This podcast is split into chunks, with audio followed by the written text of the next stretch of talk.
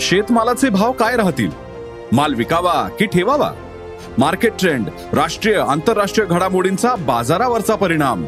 जाणून घेण्यासाठी ऐका अॅग्रोवनचं शेत मार्केट पॉडकास्ट.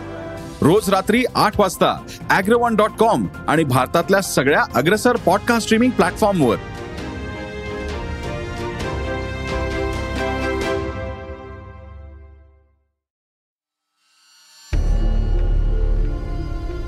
नमस्कार. मी श्रेयस आणि आपण ऐकत आहात सरकार नामाचं विशेष पॉडकास्ट राजकारण.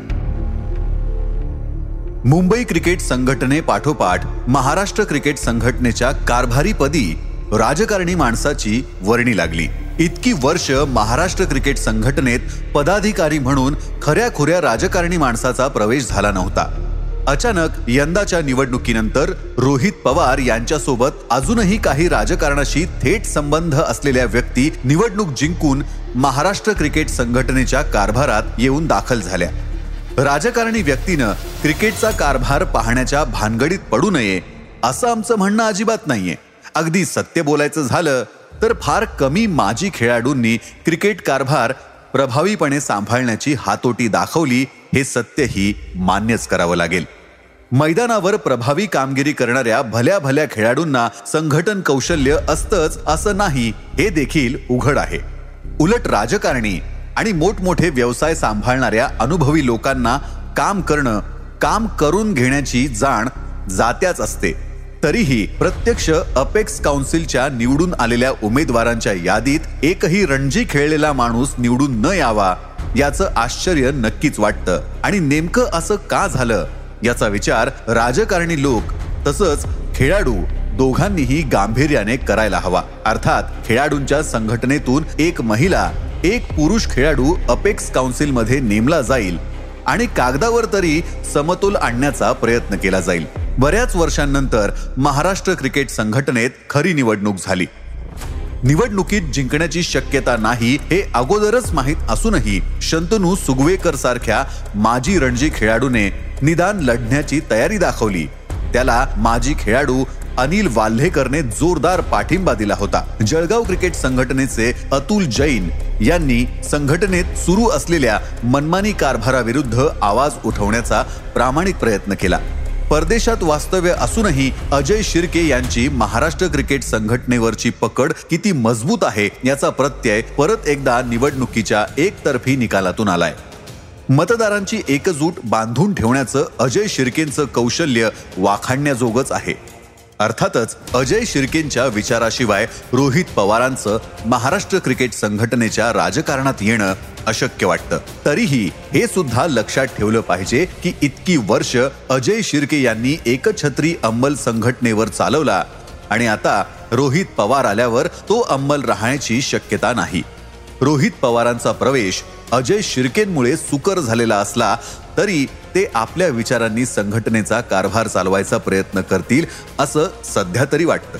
अगोदरच्या समितीनं काही मोठी कामं केली ज्यात संघटनेचं गहुंजेचं आंतरराष्ट्रीय भव्य मैदान उभारण्याबरोबरच त्याच वास्तूत इंडोर क्रिकेट सुविधा निर्माण केल्या.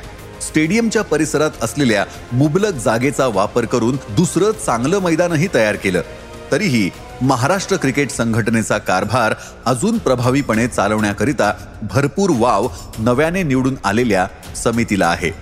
मनोमन पक्क माहीत असून क्रिकेटच्या खेळाचा महाराष्ट्रभर प्रचार प्रसार होण्यासाठी योग्य प्रयत्न केले गेले असं म्हणता येणार नाही. कोणताही विद्यार्थी परीक्षेला बसून चांगले गुण मिळवण्यासाठीच अभ्यास करत असतो. तसंच कोणताही क्रिकेटर भरपूर सराव हा सामना खेळून त्यात चांगली कामगिरी करायला करत असतो. महाराष्ट्र क्रिकेट संघटनेच्या कारभारात कनिष्ठ वयोगटातील खेळाडूंना संघटनेनं आयोजित केलेले सामने खूप कमी प्रमाणात खेळायला मिळतात. कमी सामने खेळायला मिळाल्याने हाती आलेल्या तुटपुंजा संधीत परिणामकारक कामगिरी करता आली नाही तर तो किंवा ती व्यक्ती खेळात मागे पडते.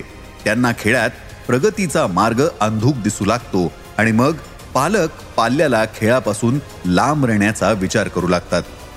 नव्या समितीला कसंही करून सामन्यांची संख्या कशी वाढेल आणि त्यासाठी जास्त स्पर्धा कशा भरवता येतील याचा विचार करावा लागेल. संघटनेच्या राजकारणात आणि मोठ्या सामन्यांच्या वेळी मिरवण्यात धन्यता मानणाऱ्या जिल्हा संघटना पदाधिकाऱ्यांना धारेवर धरून स्थानिक पातळीवर स्पर्धा कशा भरवता येतील याचं नियोजन करणं गरजेचं आहे.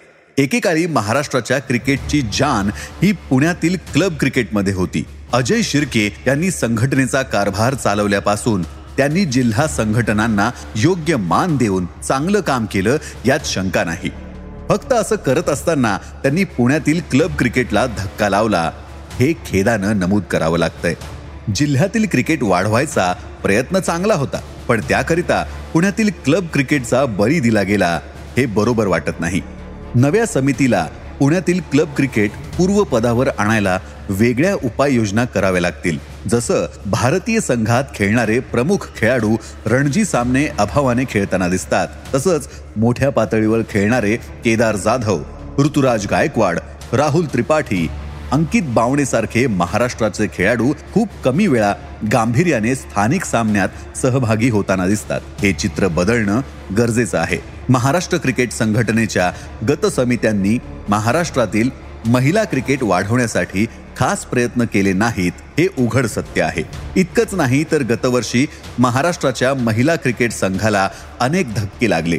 शिस्त पालनाच्या नावाखाली चांगल्या खेळाडूंवर कारवाई करून घोर अन्याय केला गेला. काही गुणवान खेळाडूंकडे संघटनेने दुर्लक्ष केल्याने त्यांना महाराष्ट्राबाहेर जाऊन खेळायचा मार्ग पत्करावा लागला. त्याचबरोबर शुभांगी कुलकर्णी सारख्या अत्यंत अनुभवी माजी खेळाडूच्या बुद्धीचा क्षमतेचा वापर करण्याऐवजी तिला संघटनेच्या कारभारापासून लांब कसं ठेवता येईल याचाच विचार केला गेला.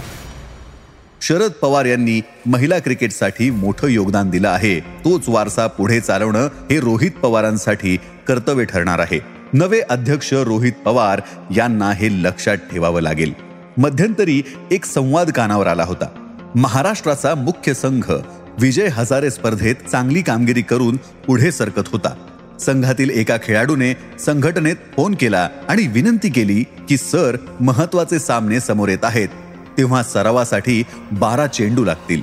समोरून उत्तर आलं बारा कशाला लागतील? सहा घ्या नाहीतरी आपण उपांत्य सामन्यात हरणारच आहोत. इथं एक गोष्ट समजत नाही ती म्हणजे संघटनेचा संपूर्ण कारभार बीसीसीआय देत असलेल्या प्रचंड मोठ्या रकमेच्या अनुदानावर चालत असताना खेळाडूंना प्रवासापासून निवासापर्यंत आणि खेळायच्या सामग्रीपासून ते प्रशिक्षकांच्या मानधनापर्यंत पैसे देताना संघटनेचा हात आखडता का असतो? रोहित पवारांच्या अध्यक्षतेखालच्या समितीला संघटनेचा कारभार चालवताना यातील काही मुद्द्यांचा विचार करून बदल करावे लागतील आणि ते हे बदल करतील अशी अपेक्षा आहे. लेखक सुनंदन लेले.